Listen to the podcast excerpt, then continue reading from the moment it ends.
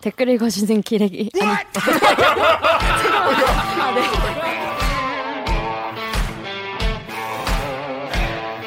아 댓글 읽어주는 기자들. 기레기 아닙니다.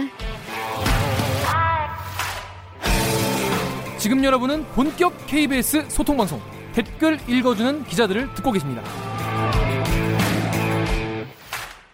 0.0001%의 희망을 품고 계신다면 좋아요 버튼을 나쁜 놈들이 파묻으려는 고구마를 굳이 굳이 캐다가 세상에 알리려는 대들기를 응원하고 싶으시다면 구독 버튼을 한 번만 눌러주세요. 네. 고생하셨습니다. 이 뉴스 기사만 봐도 빡이 치는데 자세히 알고 보면 더 구체적으로 빡칠 수 있는 알빡기 코너입니다. 자, 오늘 다룰 기사는요. 어, 많은 분들이 또 이 기사를 많이 봐주셨어요. 안 볼 수가 엄청 없죠. 빡쳐 계신데 네. 윤석열 검찰총장의 장모와 이 부인을 상대로 17년 동안 이어져 온 소송 이야기입니다. 자, 이 내용을 한 문장으로 이 어떤 댓글에서 표현을 했는데 뭐라고 했냐면 다음에 소나무님이 야 이거 영화 만들어라 대박 나겠다 라는 말씀을 해주셨습니다. 이렇게 영화로 추천받을 정도로 정말 복잡하기도 하지만 상당히 어, 흥미로운 어, 이야기가 담긴 어, 내용을 취재한 어, 홍사훈 기자를 이 자리에 모였습니다. 안녕하세요. 안녕하세요. 자기 소개해 주세요. 어, 저는 KBS 시사제작국에서 시사기획창 프로그램을 그 제작을 맡고 있는 홍사원이라고 합니다. 네. 반갑습니다. 혹시 그 전에 저희 댓글 해주는 기자를 보신 적 있으신가요? 아, 얘기는 많이 들었는데 네, 뭐라고 얘기 들으셨나요? 아니 이런 프로그램이 있다고 있다. 네. 그런데 뭐 그때 한 한때 뭐 좀 말썽도 좀 나고 그랬었던 것 같은데 그래서 그때 순회 부셨거든. 저놈 시키들 저거. 그래서 제가 보지는 못했었는데 네. 어, 여기 그 출연 섭외를 받고 그래서 엊그저께 사실 처음 한번 좀몇 아, 프로 네. 몇개 몇개 곡들 좀 봤어요. 아, 근데 재밌더라고요. 아? KBS에서 어쨌든 기존의 플랫폼에 나가는 그 콘텐츠들은 또 나가고 이런 또 젊은 어, B급이라고 해도 되나? 아, 그럼요. 어, B급 콘텐츠들은 약간 좀 또 따로 이렇게 그 네. 유통을 시키는 것도 뭐 KBS 경쟁력 위해서 좋은 것 같아요. 네. 어, 이번에 홍사훈 기자가 왜 여- 보신 분들 많이 계실 거예요. 이 인간같이 딱 TV 뒤에 인간. 딱 깔아놓고 이렇게 쫙쫙 하면서 이제 이 윤석열 장모 사건을 쭉쭉 설명을 한 영상이 있는데 네. 그 영상이 심지어 조회수가 41만 회가 나왔어요. 아 진짜? 네. 아 니 진짜 이 건에 대해 1도 모르는 사람이 봐도 바로 이해가 될 정도로 너무 쉽고 재밌더라고요. 아이고 고맙습니다. 자, 근데 이 윤석열 검찰총장의 장모인 최 씨 의혹이 뭐 예전에도 뭐, 뭐, 뭐 조금 조금씩 제기는 되고 기사도 조금씩 나오긴 했는데 어떻게 이거를 하시게 된 거예요? 계기가? 원래 그 시사기획 창 저희 내부 프로세스를 보면 잘 아시겠지만 세 달에 하나 정도의 다큐멘터리를 저희가 이제 만들거든요. 네. 근데 제가 이제 3월 21일 날 이제 그 7광구 한일 마지막 승부라는 그 다큐멘터리를 이제 방송을. 냈어요. 네, 맞아요. 근데 그리고 나서 어, 한 달한 4일 만에 지금 이 프로그램을 제가 그 방송을 다시 했거든요. 그런데 하려고 한 건 아니었고 음. 네. 그때 마침 뭐 MBC도 역시 마찬가지였고 그 뉴스타파도 마찬가지였고 그 윤석열 총장 장모 그 최씨 그 모녀 그러니까 그 부인이죠 김건희 씨하고 이런 여러 가지 별로 그렇게 좋지 않은 그 과거의 행적들이 많이 보도가 됐잖아요. 네, 그렇습니다. 근데 제가 보니까는 어 그거는 한번 다뤄볼 만 하겠더라고요. 더군다나 우리 KBS에서 유일한 기자들이 만드는 만드는 시사 다큐멘터리 이 시사라는 타이틀을 달고 있는데 네. 우리가 시사라는 타이틀을 달고 이런 부분에 대해서 우리가 한번 다뤄보지 않으면 이게 시사라고 할 수가 있겠느냐 그래서 음, 음, 제 프로그램 이제 지난 3월 20일 날 끝나고 끝나자마자 네. 한번 전체 회의 시간에 네. 이거 그 장모 의혹에 대해서 한번 다뤄보자. 아. 누가 달려들면은 분명히 새로운 게 분명히 나올 거다. 그리고 음. 설사 안 나온다 하더라도 그냥 라운드업이라도 하면 어떠냐. 음. 어쨌든 정리라도 한번. 이렇게 사람들이 많이들 그 이, 관심을 갖고 있는데 그렇죠. 아, 그럼 내가 하겠다 그러면은 어, 내가 하겠다. 대신 새로운 게 없을 수도 있다.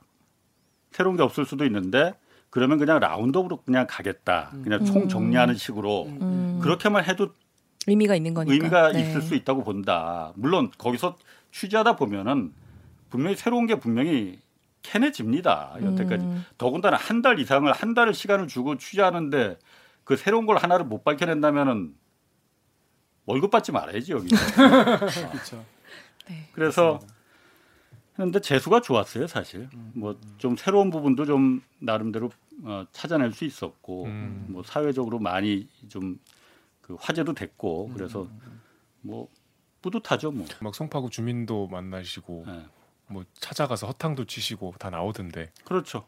아니 사실 이게 처음에 이게 17년 동안의 그 소송이니까 일단 제가 처음에 하겠다고 손 들고 나서서는 한 일주일 일주일간은 정말 그 소송 그 공판 기록 그리고 검찰 신문 때 그 어떤 말들이 오고 갔는지 그 기록들이 이게 하드디스크로 한 50기가 정도가 됐거든요. 50기가요? 그러니까 어마어마하게 많아 막 사진들도 많고 와. 뭐저 녹취들도 있고 그래서 일단 그것들을 쭉 다좀 그 보고 상황이 어떻게 된 건지 우리가 또 음. 제보자만 그러니까 그 장모에 네. 싸우는 반대쪽 사람만 얘기를. 믿을 수 없잖아요. 그쵸. 사실 누구든 다 거짓말하게 마련이거든요. 네. 그리고 자기 돈에 얽혀 있는 문제이기 때문에. 네.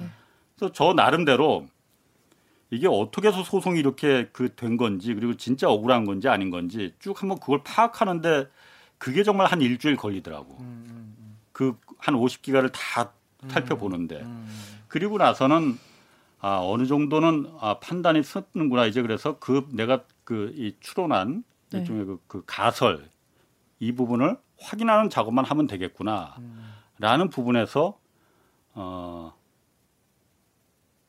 이 양 전 검사라는 네. 사람이 뒷뺄 수 있겠구나. 음. 일단 그, 그 공판 기록을 쭉 보니까 공판 기록하고 검찰에서 이제 그 불기소하는 경우가 굉장히 많았어요. 하여튼 간에. 네, 네, 그 장목공 관련해서는 아예 그 기소를 해야만이 재판에 넘어가지 그렇죠. 않습니까? 네. 그래서 네. 재, 보- 죄가 있는지 없는지를 따져 따져 볼 거 아니에요. 네. 근데 아예 그런 기회가 조차 없이 네. 유독 이그이 장모 최 씨의 그 사건 같은 경우에는 불기소가 돼서 검찰에서 아예 기소를 안 해버려 갖고 재판으로 넘어가지 못하는 경우가 많더라고요. 네. 근데 그건 제가 봐도 제가 법적인 지식 그 전문가는 아니지만은 누가 봐도. 매우 비상적 아니 이걸 왜 재판에 안 넘기지? 네.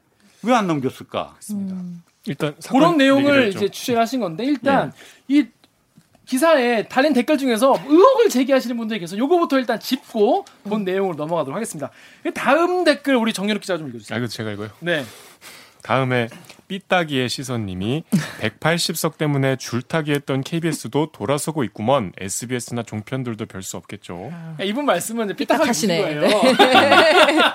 아이디가 일단 삐딱이의 시선이죠. 근데 이 180석 때문에 KBS가 아 이거 어떻게 할까 어떻게 할까 보다가 야 검찰 조지자 이렇게 해서 한한거거 아니냐 아니냐. 이런 의혹이세요. 내부에서도 네. 이게 총선 전에 내야 된다. 그 다루더라도 그때는 뭐 그 라운드업이라 하더라도 네. 총선 전에 내야 된다. 총선 정, 전에 내면은 이거는 정치적인 그 문제로다가 그 비화될 이- 수 있어. 이- 네. 오해받는다. 음. 빠질 수가 있으니 선거 개입이라고 얘기 좀. 어, 선거 이후에 내는 게 맞다라고 했는데 일단 제가 혼자 하다 보니까 네. 선거 전에는 물리적으로 낼래야 낼 수가 없었어요. 도저히 어, 도저히 그때는 안 음. 됐었어요. 그래서 뭐 180석하고 물론 당연히 그렇게 그 보시는 입장에서 네. 보여집니다. 네. 그러니까 물론 그 반대 시각을 갖고 있는 분들도 있어요, 당연히. 네. 음, 뭐 그런 분, 분 분들의 시각도 우리가 받아들여야 하고 지금 네. 180석 때문에 네. 쫄아서 지금 그렇게 하는 거 아니냐라는 시각에 대해서도 우리는 일정 부분 네. 받아들여 줘야죠. 맞습니다. 음. 이렇게 생각하고 의혹을 제기할 수밖에 그동안 없- 할 수밖에 없게 그동안 KBS가 국민들한테 어떻게 해왔는지를 반성하자 또 잘해보자 이런 차원에서 만든 댓글 읽어주는 기자들입니다.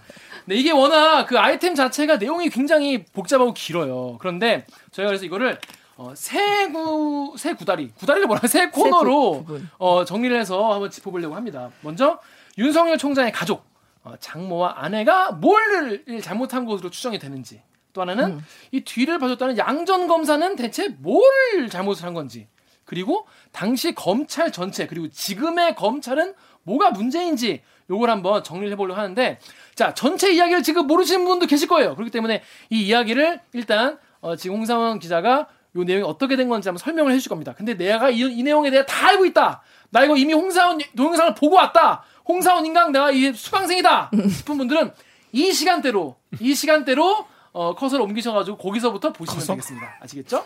마우스 커서. 네. 자, 그러면 홍사훈 기자님 이게 그 어떻게 된 이, 이야기인지 그 인- 인강에서 설명하셨지만은 짧게 한번 설명을 해주시죠. 그러니까 스포츠 센터 얘기부터. 그 윤석열 총장 그 장모 최 씨하고 이제 그 부인 김건희 씨가 여러 가지 하여튼 사업을 많이 합니다. 많더라고요. 아, 그런데 뭐 부동산 쪽 관련된 사업이 많아요. 네. 뭐 MBC 그 스트레이트에서 나왔던 그 성남의 도청동 땅을 구입한 것도 그렇고 의정부의 그 요양병원 사업도 그렇고 근데 대부분 패턴들이 네. 되게 일정하게 있습니다. 일단 그 바닥에 이른바 그 꾼들 네. 정보를 잘하는 꾼들 있지 않습니까? 네. 뭐 꾼이라고 표현해도 괜찮아요. 네, 네. 여기서 여기서 뭐 네. 꾼들을 갖다가 그 정보를 잘 알고 있는 꾼을 동업자로 같이 우리 한- 한번 사업해 보자. 내가 돈이 좀 있으니 음. 종잣돈을 대겠다라고 음. 동업을 맺습니다. 대부분. 네. 그래서 단기간에 큰 수익을 얻어요. 네. 근데 대부분 대개 사업 같은 경우에 스포츠 센터도 마찬가지고 동업자들이 나중에 민사가 아닌 형사로 소송이 걸립니다. 대개 뭐 사기죄, 뭐 협박죄 이런 거로다가 걸어서 음. 동업자들은 이제 상당수는 이제 이제 감옥에 들어가고 네. 어, 그리고 그 동업을 동업을 했을 뿐인데. 수, 익금은 전부 다 이제 최 회장의 차지가 되는 네. 그런 유사한 패턴들이 있거든요. 무서워. 이 스포츠 센터 건도 마찬가지입니다. 이게 네. 17년 2003년에 그 송파구 오금동에 굉장히 큰 스포츠 센터가 있었대요. 네네네. 지금은 교회 건물로 바뀌었습니다. 거기가.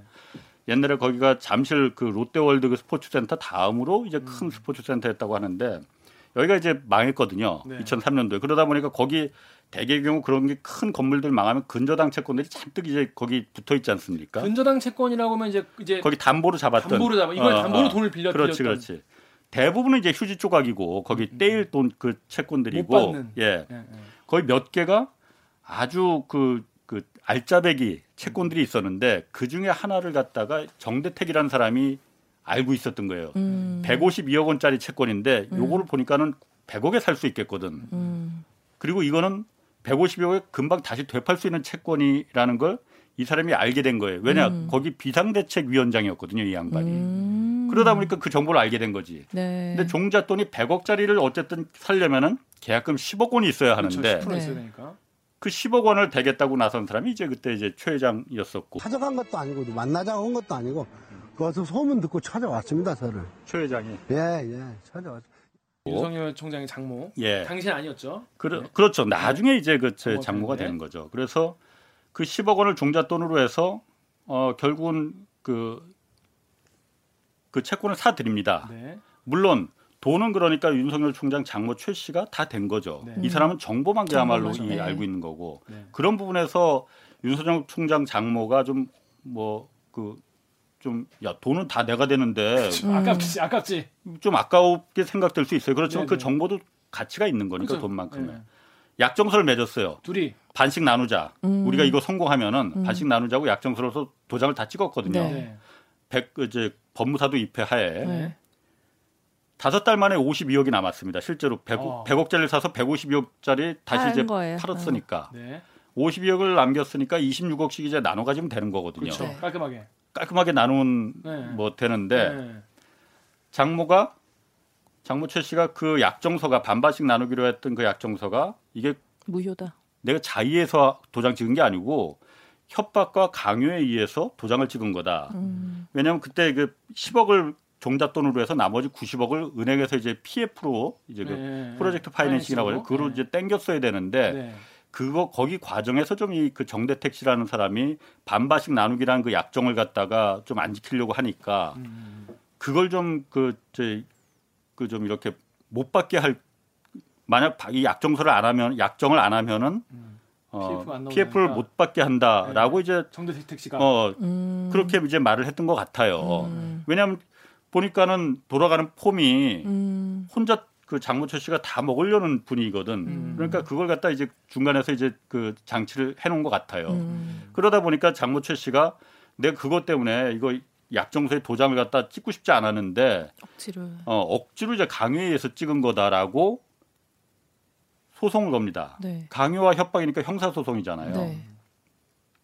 거기서 이 장모철 씨 이깁니다. 음. 그래서 승소를 해요. 승소라는 결정적인 이유는 그 공증했던 법무사 법무사. 있잖아요. 네.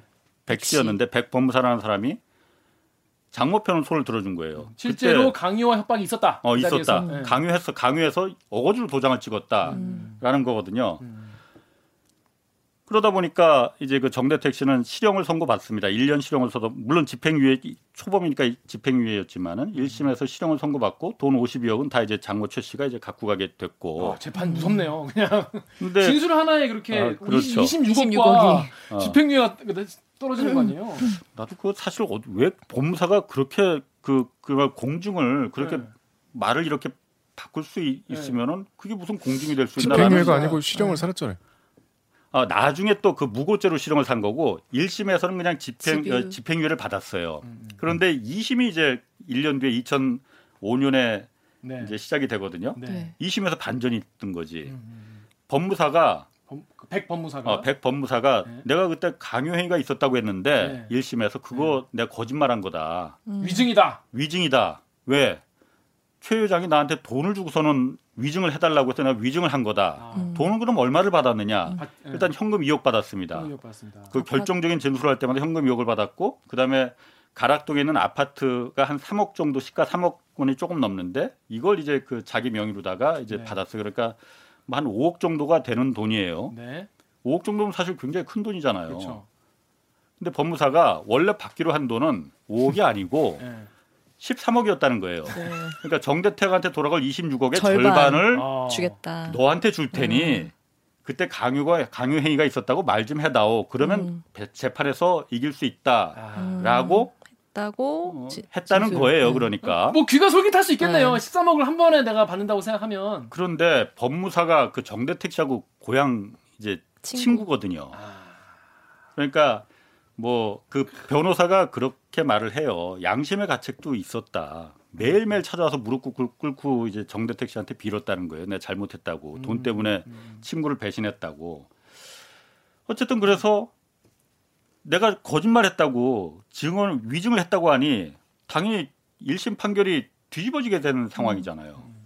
뒤집어질 상황이 돼 버렸잖아요. 그렇죠.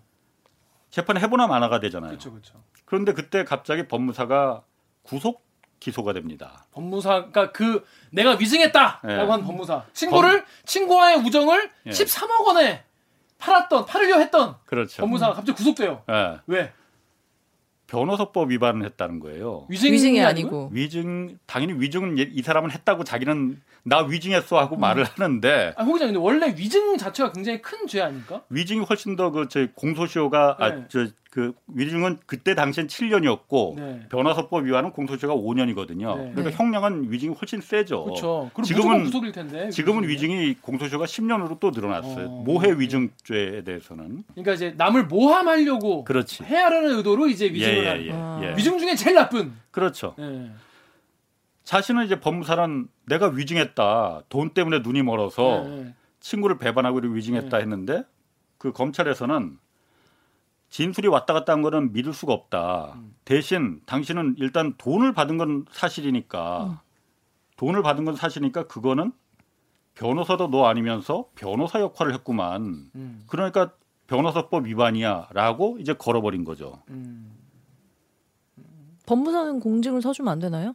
아니 돈을 받고 법률적인 자, 자문을 공증은 아무. 문제가 없는데 음. 법률적인 자문을 변호사나. 할 수 있는 건데 음. 돈 받고 변호사 역할을 했다는 거죠. 그러니까. 음. 최 그래서- 씨의 변호사 어. 역할을 해줬다. 음. 그래서 이 그 법무사가 나 위증했다고 2심에서 선언하고 8일 만에 구속이 됩니다. 음. 변호사법 위반으로 예. 위증이 아니라. 예. 예. 구속에서 이제 구치소에 들어가 있으면서 이 사람이 이 법무사가 계속 일주일에 한 번꼴로 탄원서를 씁니다. 네. 나죄 지은 거 맞다. 음. 나벌 받아야 된다. 그런데 내 죄는 변호사법 위반이 아니고 위증죄다. 위증죄로 나를. 기소하고 재판에 넘겨달라. 네. 왜 엉뚱땅투하는 변호사법 위반이냐. 네. 자기는 그 괜히 들어간 거네 그럼 그 상황에선 지금. 상식적으로 한번 생각을 해보면 말이죠. 네. 이 사람이 받은 돈이 금품이 5억이잖아요. 네. 2004년도, 3년도에 네. 그 당시에 쟁쟁한 변호사들이 얼마나 많이 있겠습니까? 그렇죠. 예, 예. 그 사람들을 놔두고 일개 법무사인 나한테 굳이. 5억 원씩이나 주고 법무사를 법률적인 자문을 받을 그런 정신 나간 사람이 누가 있겠느냐. 음. 그러니 이거는 누가 봐도 대가 이 목적이 대가. 뻔한 거다. 예, 목적이 뭐겠느냐? 예. 목적이 뭐겠느냐? 네. 위증 위증 해달라고 한 거다. 위증죄로다가 내가 재판에 넘어가 버리면은 네. 1심의 판결이 뒤집어지거든요. 네. 그렇죠. 1심 판결의 주- 그 가장 중요한 근거였으니까. 그렇죠. 네, 네, 1심이 뒤집어지거든. 네, 네. 그런데 변호사법 위반으로다가 내가 기소가 되고 재판을 받으면은 돈을 준 사람은 책임을 묻지 않습니다. 네. 변호사법 위반은. 어. 그렇기 때문에 장모는 아무런 그렇죠. 어, 어. 1심 재판에 대해서는 전혀 영향이 없어요. 네, 네. 검찰이 피의자는 계속 자기가 잘 죄를 저질렀다고 자백을 했는데 그걸 갖다 무혐의 처분하는 이런 이상한 사건도 다 있느냐라고 음. 하면서 그때 판사를 인터뷰를 합니다. 네. 네. 어, 판사 인터뷰. 어, 저희도 그래서 이번에 그 판사를 한번 찾아가 봤는데 네. 뭐 워낙 오래된 일이라서 아니 나 기억 아무것도 안 나라고 이제 말을 했어요. 음. 뭐안 난다는데 뭐 어떻게 하나 뭐. 음. 근데 그때 그 인터뷰한 그 판사의 그 워딩을 보면은 백 법무사가 위증했다고 해서 자꾸 자, 그, 이제 이 자백을 하는데 검찰이 아예 그 위증죄에 대해서는 기소를 안 했기 때문에 이건 재판에서 어떻게 따지고 자시고 할 만한 음. 거리가 안 됐다. 음. 기소를 했어야만이 재판에서 죄를 따지고 하는데 네. 기소가 안 됐지 않았느냐. 원칙적으로. 그렇죠. 네, 네, 네. 그렇기 때문에 네. 1심의 판결은 그대로 유지가 되는 거고 음, 음. 뭐 결국 대법원 3심까지 뭐 그래서 결정이 났습니다. 그냥 52억은 최 회장이 갖고 가고 어, 아니 이해가 안 되는 게 변호사법 위반이나 위반이라면 1심 때부터 변호사법 위반으로 걸든지 그러면 거- 검찰은 1심 때는 아무 말도 안 한 거잖아요. 1심에서는 그 법무사가 돈을 그러니까. 받았다는 걸 몰랐지. 아. 2심에서 그러니까 아, 양심 선언을 한 밝혀진 거니까. 거거든요. 어, 나 돈 받았다. 그래서 내 거짓말한 대가라고 거다. 얘기했는데 아. 판사님 죄송한데 지금 위, 위증인데 이러면은 판사 입장에서 어 위증이야? 그럼 뭐야? 이렇게 물어볼 것 같은데 그런 거를 안 한 거예요? 어, 판사도 그때 그 당연히 그 2심을 하면서 네. 그 물론 그러니까 기소도 안 됐지만은 네. 1심 그, 1, 그 1심에서 진술과 법무사의 진술이 2심에서 바뀐 게 번복했을 거 아니에요. 오락가락 했으니까는 네. 어, 이 부분에 대해서 그 크게 신빙성이 없다라고 네. 이제 판단을 했답니다. 네. 음. 그렇죠. 네. 근데 그게 그리고 원심이- 검찰이 이제 기소도 안 했고 그 부분에 아, 대해서. 그러니까 위증한 게 그 크게 내가 음. 믿을 수 없다고 한 거예요. 그 1심에서 한 말을 믿겠다는 거예요. 그렇죠, 그렇죠. 음. 그것도 좀 아, 잘 이해가 안 되는데. 오케이. 그렇게 됐어요. 네. 근데 그 법무사가 그래서 2년을 선고받습니다. 아, 네. 그 법무사법이 엄청 2년을 세구나. 빵에 들어가요. 아, 네. 감옥에 들어가요. 네.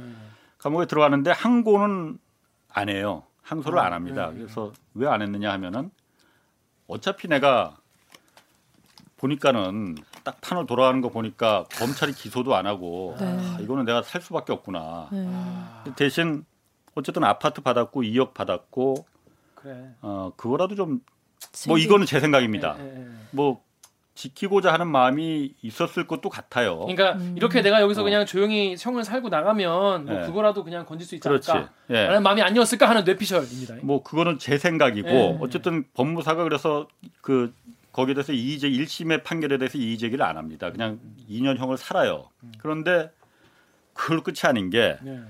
이제 그 장모 최 씨가 민사 소송을 겁니다. 그 법무사한테 이- 현금 2억 준 거하고 네. 아파트 가락동 아파트 그 준게 예. 빌려준 거였기 때문에 다시 돌려달라.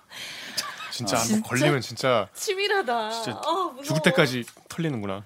다시 돌려달라 재판을 겁니다. 그래서 판결이 어떻게 나왔냐면은 어, 2억 현금 2억은 이게 빌려준 건지 안 빌려준 건지 애매모호하다 그래서 돌려줄 필요 없다 이거 2억은 그렇지만 네. 아파트는 다시 원주인한테 돌려줘라. 왜 왜요? 등기 내거든요. 다 했는데 왜 그걸 받은 걸로 안 본 거죠?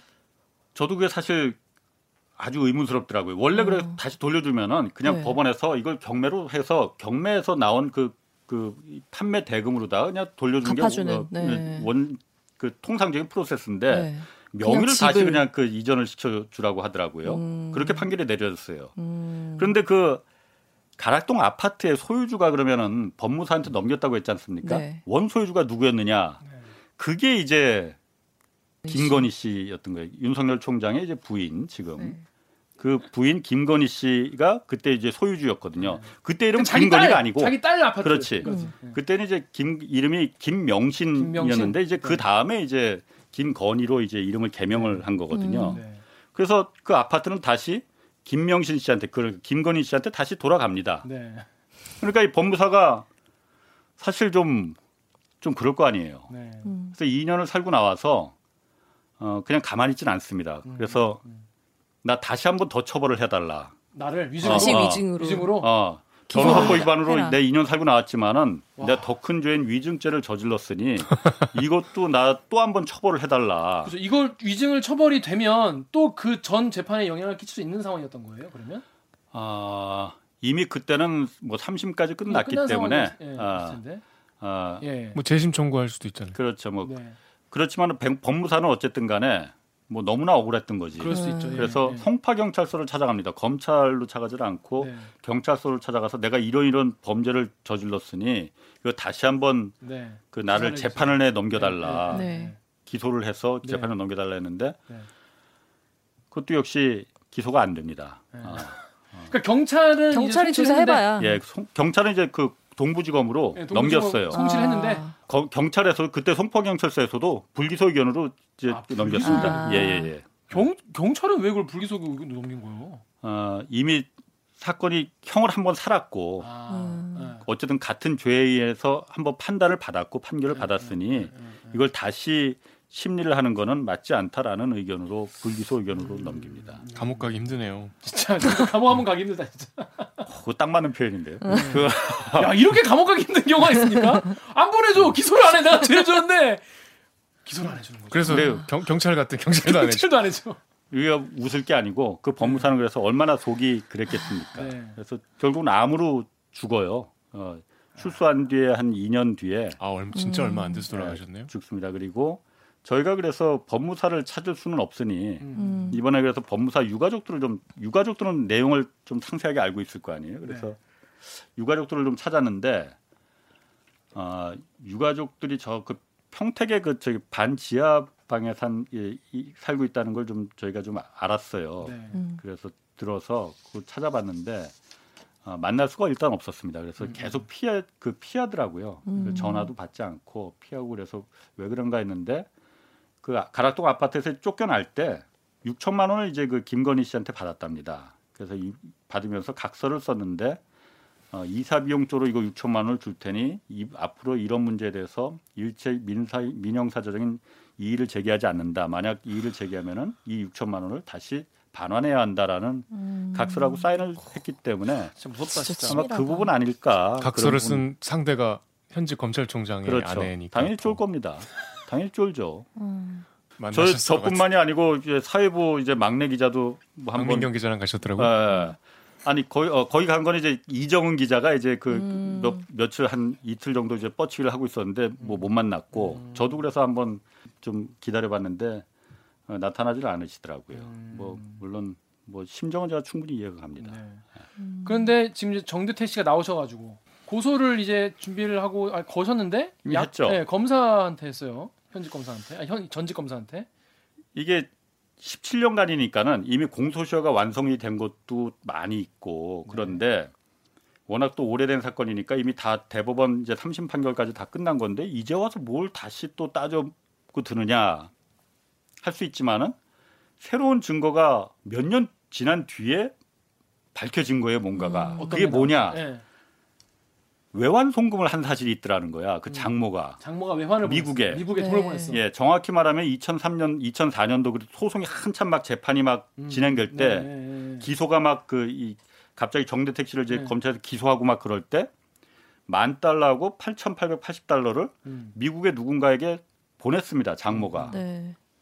합치면 우리나라 돈으로 한 3천만 원 정도 되는 돈이네요. 한2000편좀 그때 환율로 보니까 2,200만 원 정도 2,200만 원 되더라고요. 정도. 예. 그때 돈으로 2004년도에 2,200만 원이면 큰큰 돈. 돈이죠. 그렇죠, 예. 그래서 그 돈이 누군가 봤더니 어 그때 당시에 이제 그 검찰 고위 간부 검찰 고위 양모 전 검사의 음. 부인이 이제 미국에 음. 아이들하고 이제 생활 기러기 생활을 이제 하고 있었는데 그 부인 계좌로다가 웰스파고 은행으로 송금을 했더라는 거예요. 현직 검사 부인한테 그렇죠. 돈을 보낸 거죠. 그렇죠. 최 씨가 예, 예.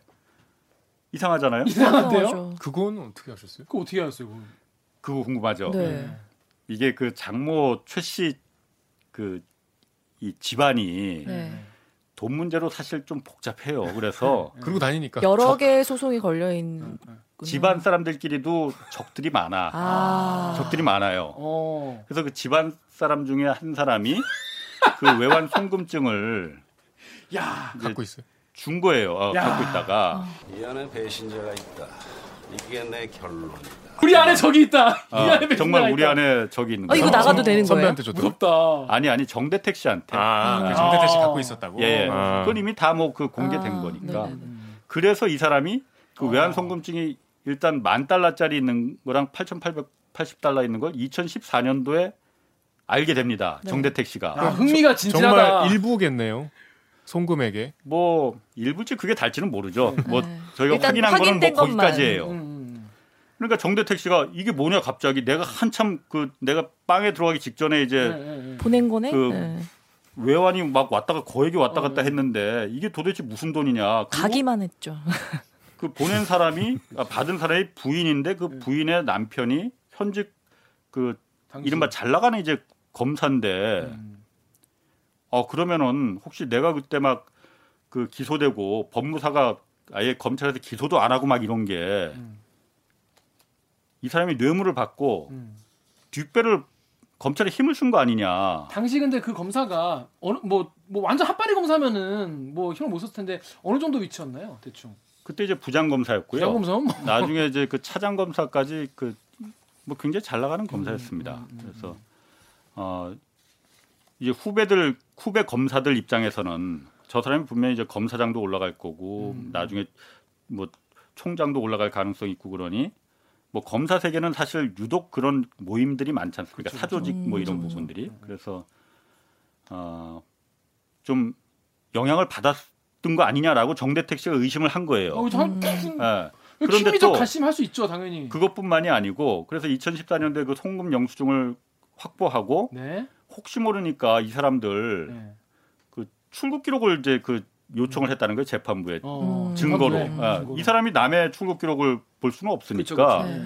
근데 판사가 그때 그래서 오케이 그러면 억울한 거 있으면 다 말해라 해서 네, 네. 출국 기록을 한번 확인해 봐라 해서 했는데 그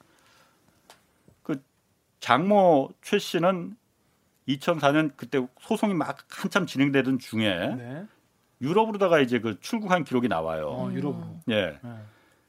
그런데 그 또 집안에서 아까 말했듯이 집안의 적들이 있지. 않습니까? 네. 네, 같이 갔다는 거야. 아, 그래서 같이 아, 갔으니까 누구랑 누구랑 같이 그 그러니까 최 씨랑 김건희 씨랑 음. 이제 그 양모 전 검사랑, 검사랑. 네, 아. 다 같이 갔다. 같이 갔다. 아. 셋이 갔다는 거예요 셋이? 어, 셋이 갔다는 얘기도 있고 넷이 갔다는 얘기도 있고 그렇습니다. 음. 뭐 그런데 일단 셋이 간 것처럼 보여지는데 네. 아, 친척한테 잘하십시오 여러분. 친척이 나중에 뒤통수 칩니다 이렇게. 그 출국 기록을 좀 까보자 했는데 음. 그 장모 최 씨의 기록은 나오는데 그 출입국 관리소에서 보면은 그쵸. 다 어. 나올 거 그쵸, 아닙니까? 그쵸. 예, 예. 법원에서 그야말로 명령을 내리는데 법무부 산하 출입국 관리소니까는 음, 그쵸. 법원에서 바로. 이 증거로다가 우리가 필요하니 좀 확인하자 하는데 김건희 씨랑 양모 전 검사는 이게 안 나옵니다. 그 소리. 기록 아니 그러니까 그 해 그때만 안 나온 게 아니고 전체 조회가 다 안 된다. 이? 두 사람에 대해서는. 왜지? 그래서 제이슨 본이야? 왜 안 나와? 판사가 그게 말이 되느냐. 머리 안 되죠. 그래서 다시 한번 요청을 합니다. 네. 네. 다시 한번 잘 조사를 해봐라 그랬더니 음. 김건희 씨 같은 경우는 2009년부터 출입국 그 기록이 쭉 나와요. 네. 뭐 한 세네 달에 한 번씩 이제 계속 네. 외국 왕래를 뭐 네. 많이 해요. 네. 근데 양모 전 검사는 여전히 조회가 안 된다고 답신이 옵니다. 아 이거 어떻게 그럴 수가 있지? 아 이거는 신기한데? 저도 정말로 매우 이게 미스테리예요. 이거 진짜 말이 안 된다 이거. 추 외국을 한 번도 안 나갔을 리는 당연히 없죠. 없을 테고 법원에서 증거로다가 야 이거 우리가 필요하니 범죄 그 판 이 범죄가 있는지 없었는지 판결하기 위해서 법무부에서 출입국 관리소에 이 두 사람 갖고 와봐라 했는데 네. 한 번은 김건희 씨는 이제 다시 이제 2009년부터 그래서 2009년 이전은 또 안 나와. 이전이 그러니까. 어. 네. 개명해서 그러니까- 그런거 아닌? 아 그래서 둘, 둘 이름을 다. 둘다 아. 넣어봤어요. 그리고 주민등록번호가 어차피 있으니까. 아, 네네. 우리가 정말 필요한 거는 2004년인데 근데 그걸 어떻게 2004년째 안 나온 세탁하지? 거예요. 네. 너무 신기한데? 제이슨 본이야 완전히 이거 근데 안 스파이볼이야 나오는 뭐야? 경우가 있긴 있어요. 그렇게? 아니 제가 그러니까 사실 취재가 이번에 시간이 좀 촉박해갖고 거기까지 아, 못 알아봤어요. 어. 내가 사실 가장 궁금한 건 네. 네. 정말로 이것도 누가 손 쓴 거냐? 설마, 그러니까 설마. 설마 그 정도까지 이게 그렇게까지 꼼꼼, 설마 그렇게까지 꼼꼼하게. 근데 안 나올 이유가 없지 않습니까? 그렇죠. 아 이거 너무 신기한데? 그래서 예. 아, 예. 그건 어떻게 된 건지 모르겠어요. 오케이, 솔직히. 오케이. 그래서 그냥 판사도 그럼 두 번까지 했는데 안 나오니까 아 그냥 넘어가자 이렇게 했나 봐요. 정대택 씨가 뭐 돈이 없으니까 국선 변호사가 음, 음, 음. 아 그냥 넘어갑시다 뭐 했든가 네, 뭐 그랬을. 것 같아요. 그래서 야, 씨. 그럼 그냥 넘어갑니다. 그런데 어, 이 집안 사람들이 한테 이제 그 얘기를 들으니까 이 정대택 씨도 심증만이지 그걸 그렇지. 확신은 못 하는 거였어요. 네. 그렇죠, 그렇죠. 근데 이번에 저희가 어, 그 부분도 확인을 했죠. 어떻게 확인했죠? 그러니까 양정 검사한테 물어봤어요. 예, 예, 예. 직접 예. 음, 음. 나갔냐? 그러니까 저희가 그러니까 이 방송 들으시면 당연히 다 그 음. 김건희 씨랑 양정 검 사랑 이제 장모 최 씨랑 같이 셋이 갔으니까는 네. 아 이게 뭐 그런 거 말고 네. 저희가 문제를 삼는 거는 네.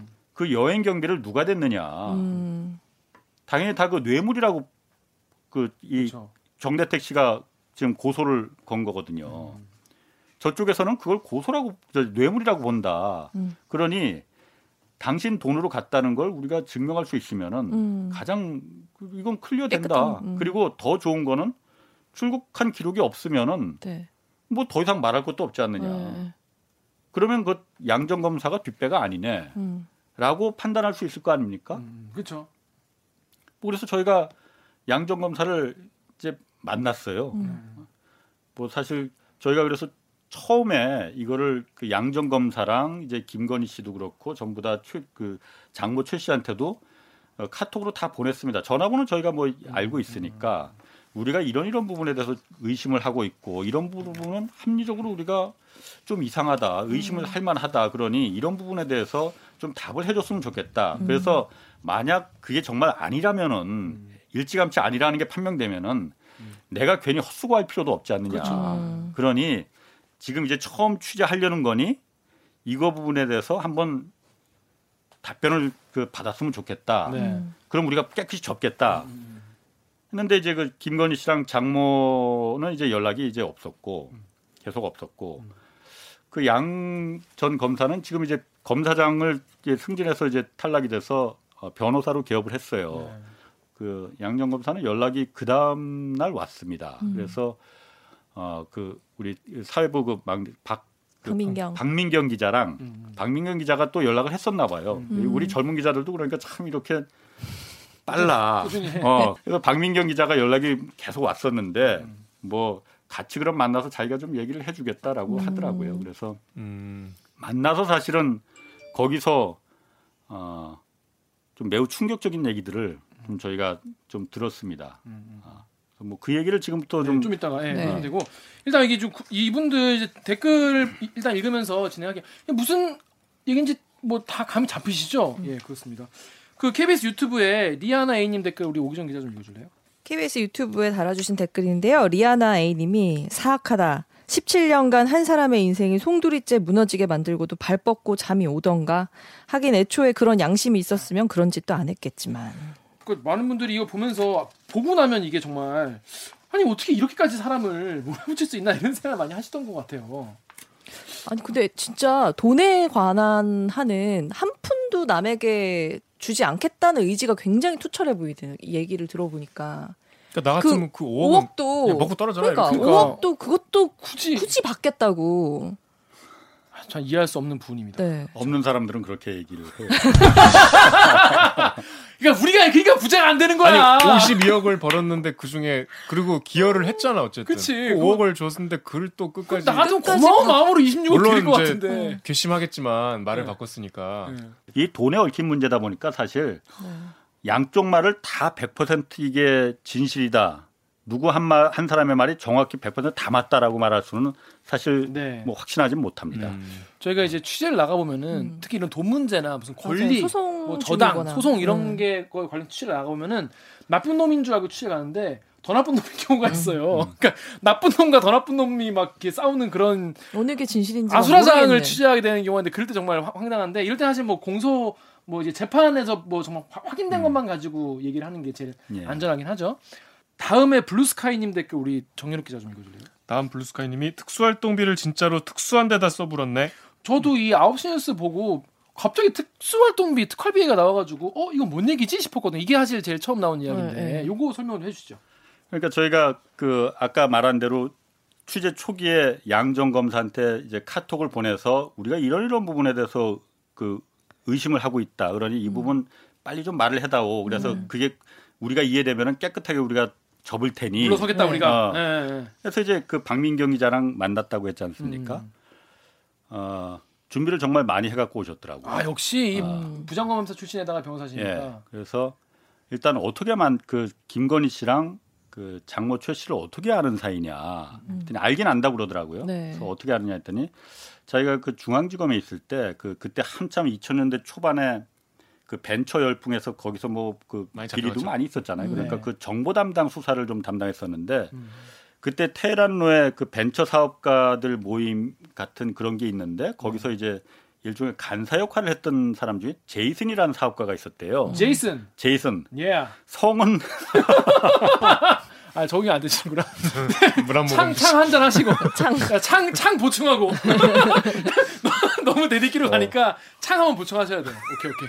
성은 잘 기억이 안 난대요. 네. 그런데 제이슨이라는 사업가가 있었는데 그 제이슨을 통해서 여러 가지 정보를 좀 얻고 그랬는데 그 사람이 어느 날 갑자기 그 김건희 씨를 이제 데리고 나왔 다는 어. 거예요. 아, 김건희 씨가 씨 딸을 어, 딸을 김건희 씨가 그때 뭐 인터넷 사업을 좀 했었던 것 같아요. 음. 그리고 그 다음에 먼저 그래서 김건희 씨랑 몇 번 이제 그 같이 이렇게 공식적인 여러 사람들 모이는 자리에서 좀 마- 음, 만나고 그랬었는데 네, 네. 그다음에 그 엄마 음.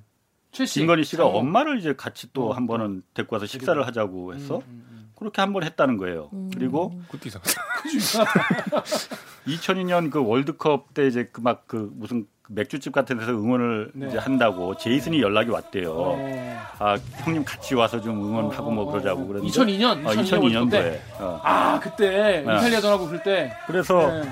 그 맥주집 응원하는데 가봤더니 거기 김건희 씨랑 장모가 거기 어. 있더라는 거예요. 그래서 어.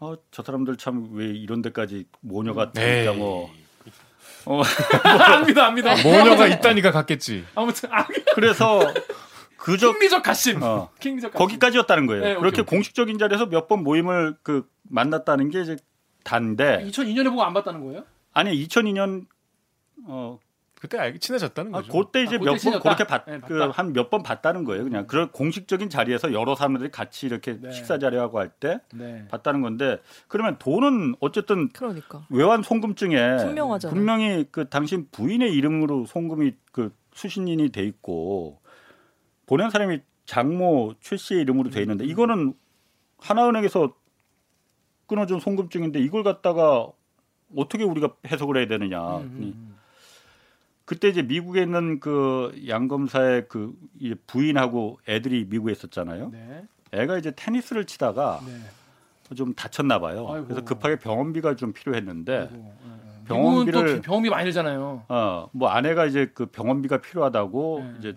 그 연락이 왔대요. 그래서 음. 병원비를 보충- 보내줘야 되는데 자기가 그 제이 솔직히 말해서 그 은행에 송금하는 방법을 몰랐답니다. 뭐 그럴 수 있어요. 뭐 그때 고위급 검사들 아니 아니 그럴 수 없어. 아니 아니야 아니야 그럴 수 있어. 검사들 아니, 아니 그지- 어떻게 외국에 가족이 살고 있는데 송금하는 방법도 모르고 어떻게 외국이 치고. 네. 외국의 가족을 믿어줍시다. 살릴 수가 아, 믿어지 사람 말 그렇게 다 못 믿으면 어떻게 어떻게 살아? 아, 이건 너무 못 믿겠는 포인트예요. 오케이 일단 그다 치고. 예. 네. 아들 그 치료비를 보내줘야 되는데 송금하는 방법을 몰라서 이걸 어떻게 해야 되나 그동안은 송금을 안 했다는 거예요. 비- 그러니까 네, 안 했답니다. 예. 그래서 뭐그 그 얘기도 좀 네. 제가 나중에 그래서 네, 물어봤어요. 오케이 오케이. 일- 그때 이- 자기가 이- 이제 그 지방 지청에 이제 부장 검사로 있었는데 그러다 보니까 어- 이걸 어떻게 해야 되나 자기 음. 부하 직원 시키기도 뭐하고 그래서 문득 이제 제이슨이 생각나더라는 거예요. 그래서. 제이슨한테 전화를 해서 일단 야, 영어가 이름이 영어니까 잘 보내겠지 뭐 이런 거예요? 아 제이슨 참 한국 사람이에요. 어, 한국 사람이에요. 예. 예. 제이슨- 그래서 제이슨한테 야 내가 예, 지금. 그 미국에 급하게 좀 돈을 병원비를 보내야 되는데 음. 당신이 생각나서 그랬으니 당신이 좀 보내 주소 음, 라고 부탁을 했다는 거예요. 그랬더니 제이슨이 흔쾌히 내가 보내겠습니다 하고 좀 보냈다는 거예요. 음, 음, 아니 그러면은 외환 송금증에 찍힌 거는 제이슨이 아니고 음. 최모 씨인데 음. 이게 어떻게 된 거냐 그랬더니 그건 자기는 모르겠다는 겁니다.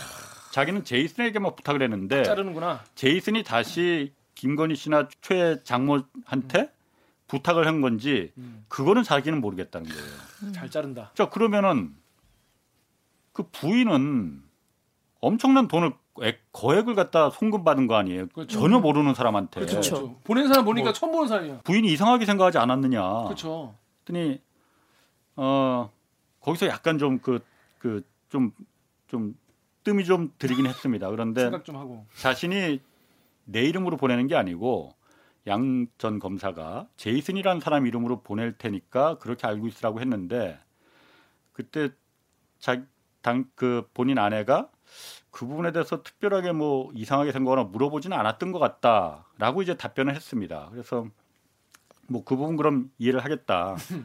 뭐 그러면은 부인한테 그러면 돈을 생활비를 몇 년 동안 기러기 생활을 했는데 생활비는 어떻게 부- 붙여줬느냐? 그러니까요. 음. 예. 붙여준 적 없다는 거예요. 자기는 그 은행 일을 모르기 때문에 어, 외환으로 이제 송금을 하거나 그런 적은 없고 가끔 이제 미국에 사는 큰 처형이 이제 캘리포니아에 살고 있대요. 그래서 네. 처형이 한국에 뭐 들어올 때 음. 그때 이제 목돈으로 그 미국에 있는 이제 그 자기 가족 음. 좀 생활 좀 보태달라고 목돈을 이제 전해주면은 그 처형이 그거로 다 이제 그 생활비로 보내주곤 했다. 라는. 겁니다. 그래서 그러면은 그것도 한 번씩 갖고 나가는 어. 한도가 있어가지고 많씩 못 갖고 나가는. 그렇죠. 3천만 그, 그 당시에 그 당시에 이제. 만 달러인가 그, 만 달러. 그 맞아요. 갖고 갈 수 있는 그 한도 있습니다. 그런데 어, 그것도- 많이 드는데 어. 그것도 뭐 믿어 저는 그래서 믿는다고 했어요. 네, 인간에 자, 대한 그 믿겠습니다. 신뢰가 인간에 대한 희망이 있는 분이에요. 자 그러면은 희망.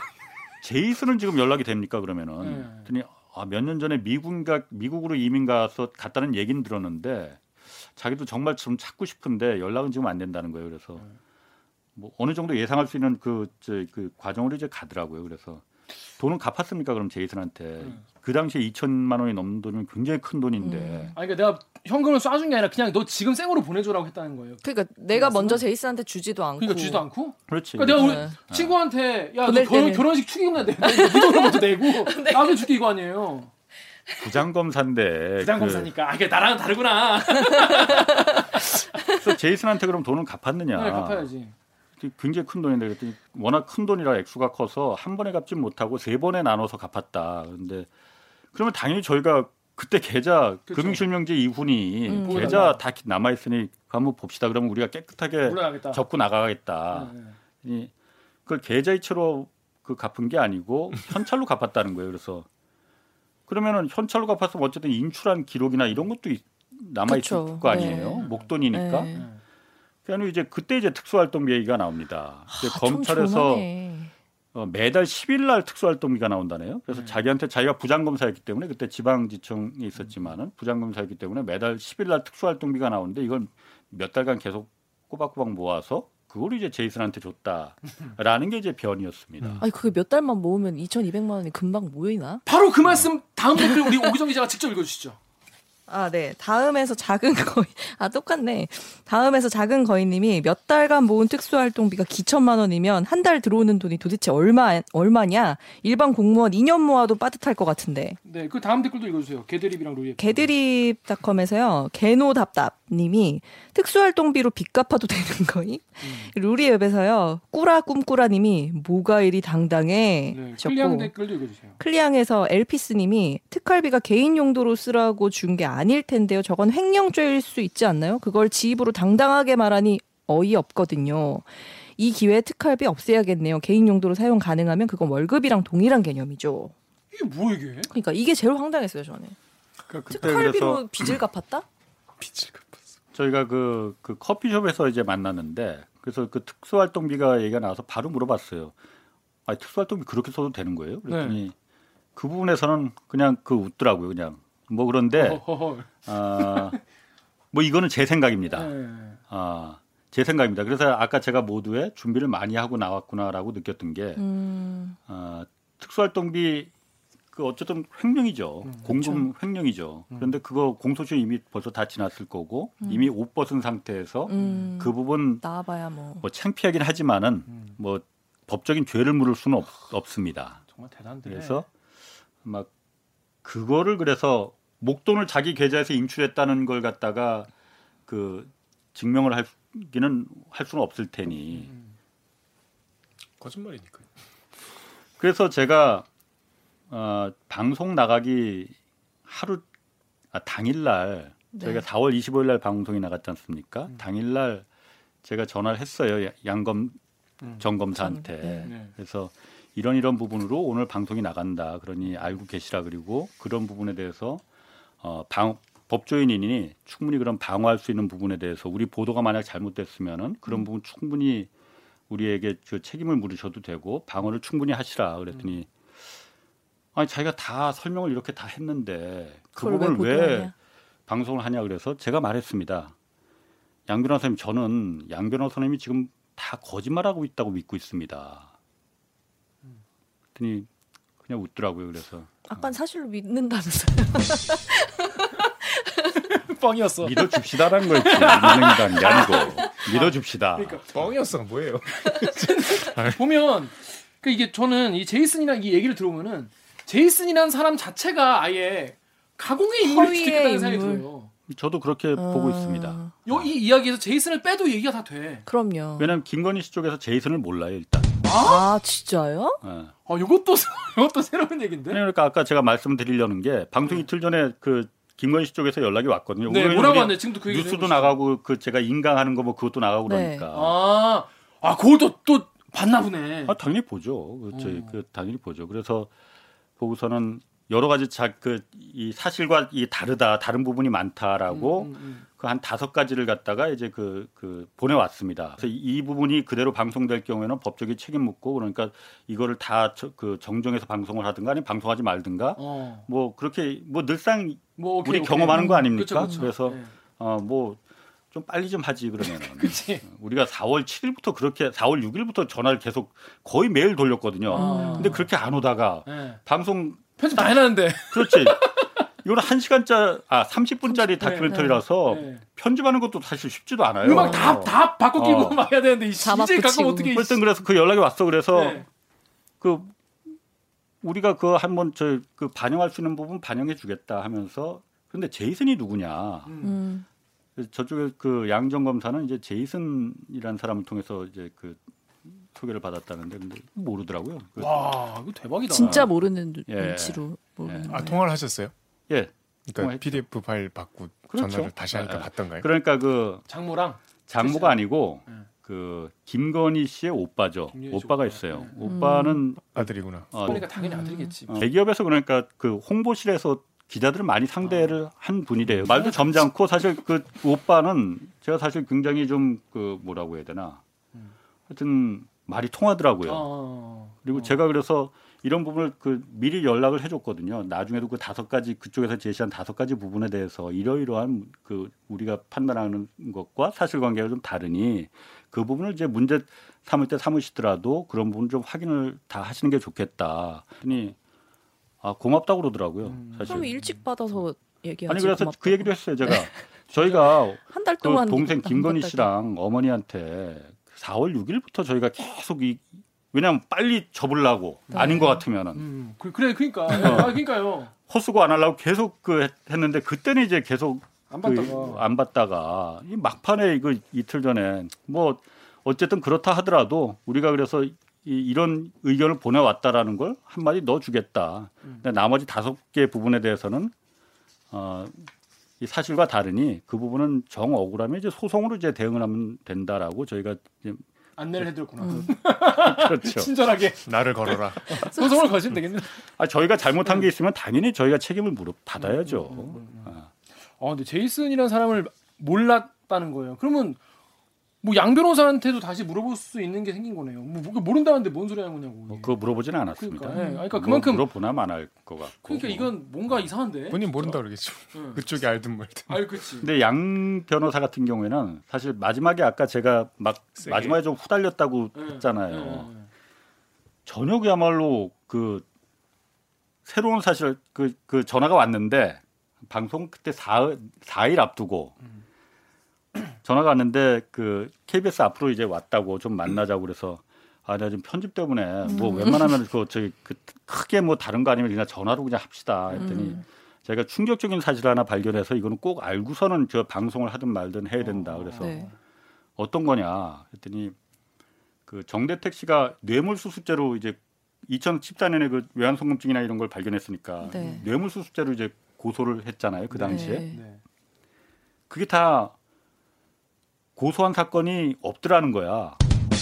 왜냐하면 형사 사건 같은 경우에는 뭐 2020, 네, 형제 뭐 조회하면. 3333 이렇게 네. 그 사건 사건, 번호가 번호. 붙지 않습니까? 네, 네, 근데 그때도 이제 이 음. 그 형제 번호가 사건 번호가 붙었는데 네. 자기가 동부지검에 확인을 이걸 해봤더니만은 그 사건 번호 자체가 아예 없더라는 거예요. 어떻게 그럴 수가 있지? 그건 다시 말해서 정대택이라는 사람이 이걸 고소장까지도 아예 다 조작을 해서 위조를 해서 언론에 이걸 고소한 했다는 거지. 마치 어 어.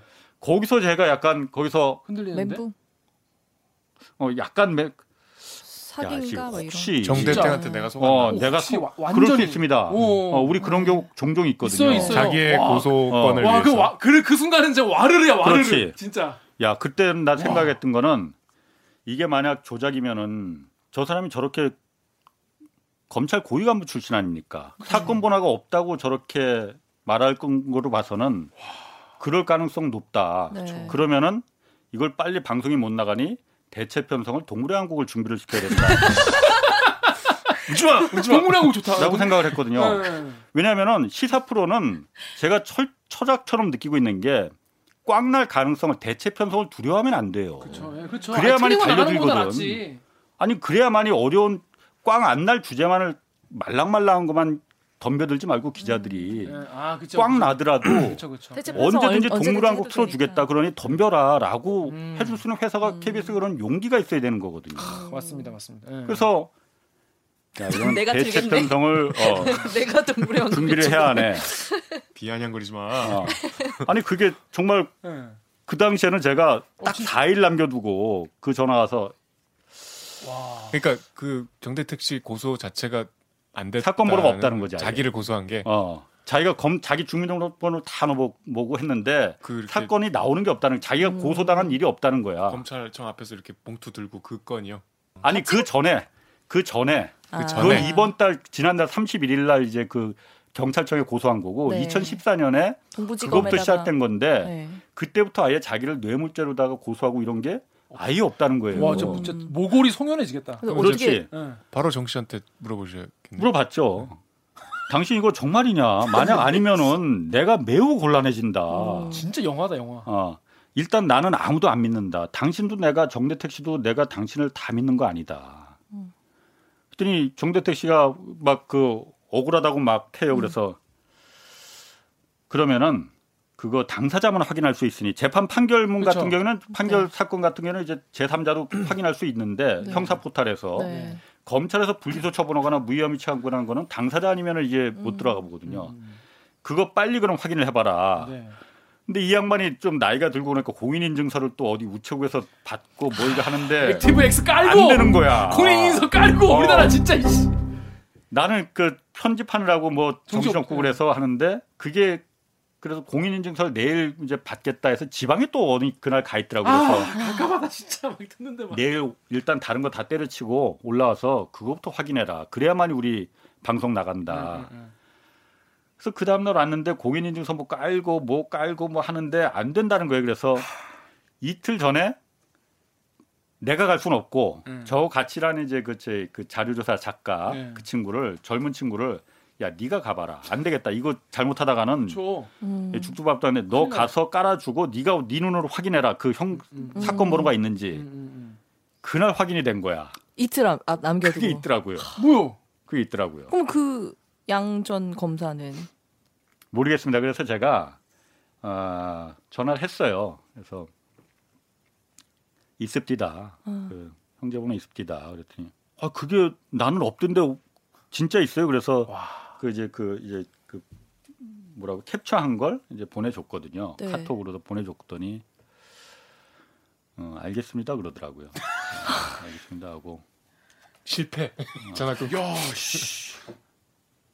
그러니까 와, 마, 마지막 마지막 시도였겠다. 어, 그 사람은 뭔가. 근데 이것까지 저희가 해보니까. 제가 그래서 그때 이제 어쨌든 우리 담당 이제 우리 시사교육청 이제 부장 뭐그 일- 데스크들한테 야 야. 이런 일이 있다 지금 이거 진짜 맞을 수도 있으니 저 양 검사 말이 맞을 수도 있다. 내가 봤을 때 전혀 무시할 거 아니고 이건 분명히 확인을 해봐야 되는 거고 왜냐 면 우리가 어떤 당사자를 우리가 조질 때 그 그 이 당신 잘못 있어 그러니 우리가 방송을 할래라고 할 때 당사자 확인을 거치는 거는 당연한 당연히, 프로토콜 네. 아닙니까? 그렇죠. 예, 예. 근데 당사자가 그야말로 반론을 이렇게 명확하게 했는데 확인을 어떻게 안 거쳐 그래서 이거 매우 위기다. 그러니 일단 동물의 왕국 저 편성에다 준비시켜 놓고 어, 아 그렇게 유튜브 동물의 왕국 올리고. 아 그때 지금 웃으면서 말하지 그때는 진짜 후달렸어요. 그래서 여러분 이렇게 뭐 하나 밝히기가 이렇게 힘듭니다. 뭐 하나 제대로 한번 하려면은 이렇게 많은 난관이 있다는 거. 업무방해죄로 고소해야겠는데 그 진짜 검사는. 업무 방해 진짜 이거. 근데 그럴 당사자, 만한 건 아니고요. 예, 당사자니까. 네. 자 그렇습니다. 아무튼 그래가지고 여기 보시면은 그 KBS 유튜브에 이제 이걸 보시는 분들이 이런 얘기를 했어요. 좋아요님이 그 모해 위증죄와 사기죄로 기소해야 마땅한데 그러지 않은 거. 그러니까 이게 이 당시 검찰권 남용 아니냐 이런 얘기를 하셨고 실제로 이 클리앙의 리미트 LG님도 검찰이 뭉개면 그냥 뭐 모든 어떤 의혹이 다 끝나는 거 아니냐 이런 말씀도 하셨고 자 이렇게 이번 일을 거- 이번 취재를 하시면서 또 검찰의 힘에 대해서 다시 한번 느끼셨을 것 같아요 진짜 그러니까 제가 이 마지막에 이제 에필로그의 그 메시 그 시사 다큐멘터리는 메시지가 분명해야 되거든요. 아, 그쵸. 늘 하시죠 closing. 어, 제가 후배들한테 매- 그 항상 강조하는 게 당신이 뭘 이 프로그램을 통해서 뭘 말하려고 하는 건지 분명하게 마지막에 전해줘야 된다. 그래야만이 그 프로그램이 힘이 생기는 거다. 자기가 뭘 말하려는지도 모르면은 시청자도 모른다. 제가 말하고자 싶었던 거는 검찰 개혁이 이래서 필요한 거다. 응? 검찰이 뒤에 있으면 있는 죄도 없어지는 거 아닙니까? 유검 유검무죄라고 저희가 그래서 타이틀도 다른 거잖아요. 사실 검찰이 기소를 하느냐 안 하느냐에 따라서 우리나라 변호사 중에 가장 비싼 전관은 판사 출신이 아니잖아요. 검사. 검사 그것도 특수부 출신 검사가 가장 비싼 그 수임료를 받습니다. 음. 뭐 그냥 도장값만 해도 뭐 몇 억이 왔다 갔다 하니까 왜냐 재판에 올라가서 죄가 있느니 없느니 몇 년형을 받을지 이걸 따지는 게 아니고 아예 재판에 올라가지 못하게 할 수 있는 음, 힘이 있으니까. 인맥이. 그 힘이 있으니까. 기소권을 독점하고 있다는 게 검찰의 가장 큰 힘은 기소권을 독점하고 있어서 재판에 아예 넘어가지 않게 만들 수 있는 음, 자기네들과의 이해관계에 따라서 이게 검찰의 진짜 힘이 나오는 거거든요. 그러니까 그래서- 보통 우리가 무리한 기소를 많이 얘기하는데 그렇지. 아예 기소 안. 하는 어. 권력도 그거보다 더 큰 힘은 막강한 권력인. 더 큰 힘은 죄가 있는 놈을 아예 재판에 넘어가지 않게끔 해줄 수 있는 그러니까 그게 진짜 큰 힘이거든요. 기소를 할 수 있는 기간이 분리가 돼 있으면 얘가 안 하면 얘가 하면 되는데 검찰이 그냥 그래버리면 없는 죄가 세상에 존재하지 않는 죄가 되네. 그것 때문에 우리가 아는 모든 문명 국가들이 다 그런 것 때문에 기소권을 갖다가 한 곳에 몰아주지 않거든요. 우리나라만 유독 우리나라만 기소권을 검찰 한 군데서만 독점하게끔 만들어 주거든요. 왜냐? 검사가 가장 똑똑한 사람들이야. 검사 집단이. 이렇게 우리는 뭐 우리가 믿는 건 아니고 검사들이 그렇게 주장을 하죠. 어, 네. 주장하기 때문에 독점을 하고 있는 거거든요. 이번에 그래서 뭐 공수처가 설치된다느니 뭐 검경 개혁을 한다느니 하는 것도 이 힘을 좀 분산하자라는 네. 거거든요. 이거는 우리나라만 그런 게 아니고 전 세계 문명 국가들은 다 이렇게 함- 하고 있습니다. 음. 그걸 왜 우리나라만 이 후진적인 제도를 그냥 두느냐. 이거를 제가 말하고 싶었던 거죠. 음. 제가 말하고 싶은 건 뭐 흔히들 그냥 윤석열 뭐 저 검찰총장에 대해서 뭐 망신 줘서 뭐 이렇게 뭐 내려 뭐 오게 하고 뭐 그런 거 아닙니다. 이번 분명히 말하는 거는 저희가 그 프로그램에서도 말하고 그랬지만은 윤석열 총장이 김건희 씨와 결혼하기 전 일이에요. 물론 고소 고발이 그 이후에도 있었지만은 그것까지 우리가 윤석열 총장이 어떤 여기에 조금이라도 연루가 됐다거나 그 연관이 돼 있다는 증거는 하나도 저희가 일단 발견하지 못했습니다. 음. 그렇기 때문에 윤석열 총장을 뭐 어떻게 그 이 잘못이 있다 말하려는 게 아니고 네. 그 법무사가 얼마나 억울했겠습니까? 음. 재판에 넘겨달라고 하는데도 재판에 넘어가질 않으니까. 음. 왜냐?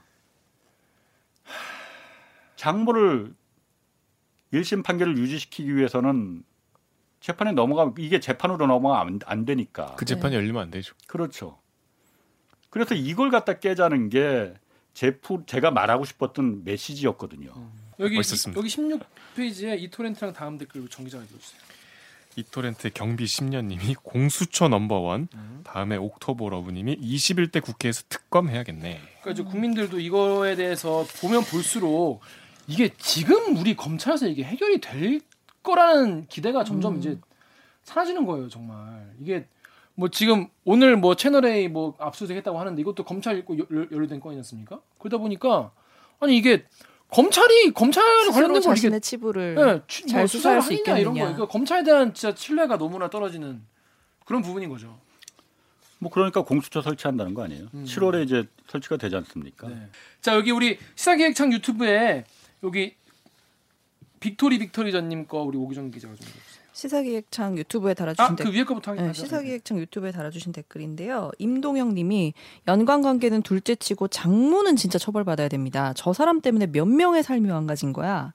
네. 댓글 달아주셨어요. 취재하시면서 왜 그런 얘기도 하시잖아요. 이게 이, 이 건뿐이 아니라 굉장히 많은 사기 사건이 연루돼 있다고 하는데 건건이 다 동업자들이 다 형사 뭐 사건으로 다 그 감방에 들어가고 막 그랬는데 이게 과연 뭐 장모 관련해서 이게 뭐 수사가 제대로 이루어지고 뭐 처벌 받을 수 있는 게 있나요 지금? 일단 기소는 됐지 않습니까? 네. 기소 그 기소가 된 거는 잘 아시다시피 그 성남 도촌동 이제 네. 땅을 350억짜리를 사면서 은행에 내가 이 정도의 그 재력이 있다라는 걸 음, 이제 허위 그 어, 장고 증명서 장고 위조. 증명서. 장고 증명서를 도장을 위조해서 이제 한 거잖아요. 어 글쎄요. 이것도 지금 사실 뭐 지금 어, 기소가 되긴 됐지만은 어, 그 김건희 씨에 대해서 이 기소가 안 된 부분에 대해서도 사실 말들이 많이 있지 않습니까? 음. 김건희 씨가 여기 전혀 그럼 관련이 없다는 거냐? 왜냐하면은 그 도장을 그, 그 장고증명서를 위조한 사람이 음. 김건희 씨 이제 그 사무실에 있는 네. 그 네, 직원이지 직원, 않습니까? 네, 네. 김건희 씨가 이걸 예, 몰랐다는 게 어, 연관이 이 없다는 연관 게. 연관이 안 돼 있다는 걸 수사를 충분히 하고서는 불기소를 한 거냐라는 음. 부분에 대해서 의심을 많이들 갖고 있죠. 저도 좀 의심이 가고. 음. 근데 검사 입장에서도 담당 검사 입장에서도 검찰총장의 부인과 장모를 수사 정말 하기 싫을 것 같아. 정말 하기 싫은 마음은 이해가 됩니다. 근데 그러면 안 되죠. 얼마나 하기 싫을까? 보도본부장 비리 그러니까 내가 에 취재하라고 대해서 하면 취재하라고 하는 거나 마찬가지. 선배 하라고 하면 하기 싫지만 할 것 같아. 하기 싫겠어. 이해는 되는데 정말 근데 구조적으로 사실 이게 힘든 상황인 거잖아요. 그러니까 기소를 좀 나눠야 되지 않냐. 그러니까 공수처 같은 게 필요하지 않냐 이런 얘기가 나오는 거죠. 메시지는 명확하네요, 참. 네. 그리고 딱 떨어지고. 음. 그런 의미에서 마지막 댓글을 정유롭 기자 좀 읽으시죠. 어, 시사기획창 유튜브에 빅토리 빅토리 전님이 후속 보도 부탁합니다. 느낌표를 세 개.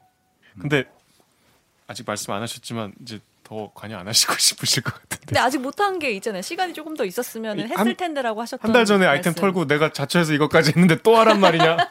라고 생각하시지 않을까요? 어떻게 말리고 말- 말리고? 계신다. 저는 좀 그 저는 사실 이제 퇴직도 몇 년 안 남았잖아요. 아, 더 젊은 기자들이 네. 아 예.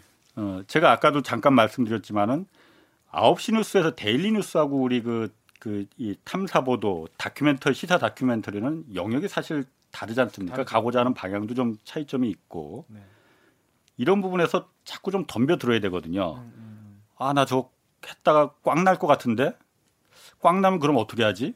그러면은, 어, 그러면은 뭐 이거 내가 다 온팡 뒤집어 써야 되는데, 내가 책임을 물어야 되는데, 그럼 안 덤벼들려고 하거든요. 음. 그러니까 자꾸 말랑말랑한 거, 이제 그, 꽝 안 날 만한 거. 음. 그러면 정말 치사 프로그램 죽는 거거든, 그게. 음. 죽어가고 있죠. 그러니까 조, 그 우리 KBS에서도 역시 마찬가지로 꽝 내라 그거 내도 된다 그러면 동물의 왕국 틀어줄 테니까 얼마든지 덤벼라 젊은 기자들이 겁내지 말고 라는 여건을 좀 만들어 줬으면 좋겠고 네. 제가 하는 것보다는 후배 기자들이 좀 이런 부분에 대해서 더 좀좀 달려 들었으면은 네. 어, 음. 좋겠다는 생각이에요. 뭐이 이 이번 취재 같이 했던 그 뭐 기자들이 몇 명 있잖아요. 네, 박민경 기자하고 이정훈 기자 아 그 두 친구가 아주 똘똘하더라고. 아 똘똘하니까 어. 음. 그분들이 하면 되겠네요.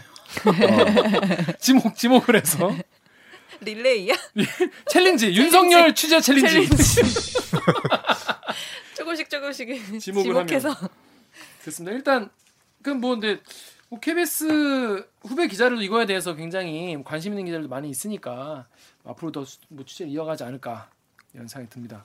아무튼 여러분 다 들으시니까 어떻습니까? 정말 이거 정말 황당한 이야기인데 뭐 KBS 이제 뭐 후배 기자들이 뭐 더 취재를 하고 뭐 홍상훈 기자도 같이 뭐 취재하신다고 하니까 앞으로 좀 더 지켜봐 주시면 좋을 것 같습니다.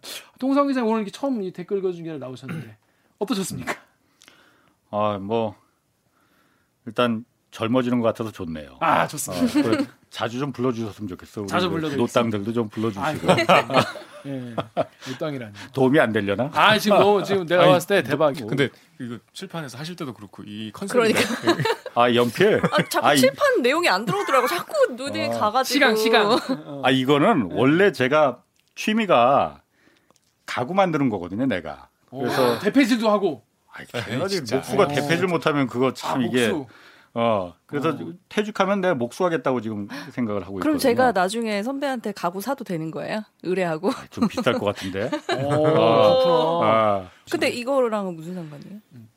이게 하다 보면은 목수들이 항상 연필을 귀에 꽂잖아요. 어. 제일 편해. 잊어버릴 염려도 없고 금방 금방 얻다가 그 이- 이 쓸 수도 있고. 네. 그래서 항상 뭐 저를 항상 아는 이 KBS 보도국 내에서도 아는 사람들은 항상 제가 이 모습이 익숙하거든요. 네 맞아요. 그래서 그이 떨어지는데? 동영상 인강 그 강의할 때도 네, 네. 하다 보니까는 그 PD가 내일 빼려고 했더니 어 빼지 말라고 그거 지금 아주 좋다. 아주 좋다. 어, 아, 느낌이 라고 있어. 얘기를 아, 하더라고요. 느낌이 어. 네. 그래서 나도 보니까는 어, 괜찮더라고요. 음, 어, 그래서 이걸 내 캐릭터로 삼아야겠다. 아, 뭐 저는 사실 제가 입사할 때부터 10년 전부터 저 끼고 계셔가지고 나는 목, 목수 스머프, 아. 목수 스머프, 스머프 중에서 목수 스머프가 저거 딱 아. 그 끝에 저 분홍색 저거 지고 달리는 걸 끼고 계셨어요. 아, 목수 스머프를 좋아하시나? 그냥 그러고 말하는데 실제로 목수시랍니다. 기자이자 목수. 스머프를 좋아해서 이거 꽂고 다니면 진짜 이상한 사람이다. 이상한 사람, 이상한 사람 아닐까 했었을 때는. 이런 그래서 이게 거악 거악과 이제 취재하고 싸울 때 이런 뭐랄까 후, 취재 후기도 드라마틱한 게 많이 나오는 것 같아요. 저쪽에서 가만 안 있거든. 음. 자 그렇습니다. 오늘 방송도 그러면은 아, 참여 방법 알려드리면서 마무리하겠습니다. 오늘 너무 두껍지도 얇지도 않게 할지도 오래오래 백년 만년 백년 만년. 우리 그래요? 백년 만년이요? 100년 100년 오래오래 백년 만년 하고 싶다는 댓읽기의 꿈 함께 해주실 거죠? 대들 거죠? 댓글 읽어주는 기자들은 매주 목요일과 금요일 유튜브 팟빵 아이튠즈 팟티 네이버 오디오 클릭 KBS 라디오의 콩에 팟캐스트를 통해 업로드됩니다. 아, 오늘 저 홍사훈 기자처럼 대들기에서 보고 싶은 기자 혹은 다뤄줬으면 하는 기자가 있다고요. 팝 방송 관련 의견은 인스타그램, 유튜브, 팟빵 계정에 댓글을 남겨주세요. 오늘 방송에 좋아요 버튼을 꾹 눌러 여러분의 안부를 전해주세요. 대들기의 안부는 구독 버튼을 한 번만 눌러주시면 쭉 확인하실 수 있습니다. KBS 뉴스 좋았어. 또 만나요 꼭. 어, 너무 재밌는데요? 아 간만 이게 어렵네. 간만에 진짜 쩌는 취재 후기 들었네. 어, 진짜. 쩔다. 동물의 왕국이 제일 웃겨. 아. 썸네일 이걸로. 동물의 왕국 나갈 뻔한 동물의 왕국. 와. 뭐아 거. 진짜 심장 철렁하지 진짜 그러면 진짜. 영화로 만들면 양 씨는 이경영이다. 진짜 딱이다. 자네 말이야. 이거 내가 찾아봤는데 없는 거였어. 공금을 못하다니. 아 우리 두 분이. 마지막에 나를 바꿀 수. 있잖아요. 양전 검사가. 아, 유럽 안 아, 간다고 그래서 그랬다가. 그래서 내가 이제 그 저기 그 사건 번호 없다고 했을 때 네. 그건 내가 확인해 볼 테니 네. 그거는 유럽 간거 유럽 어떻게 간거 될지 그때 이제 사실 찾아보니까는 있긴 있더라. 그래서 어, 잘안 갔다고. 있긴 있더라. 그래서 그러니까 바람처럼 가자고 해서 그, 그 가- 자기는 제이슨이 네 명이 갔다는 거야. 거죠. 제이슨이 가자고 해서 아, 어, 껴가지고. 어. 내가 그렇게도 가나? 어떻게 어, 어떻게 재밌었습니까? 재밌었죠. 만약에 그렇게 간 거면 진짜 장모가 눈치 없는 거 아니야? 아 맞네.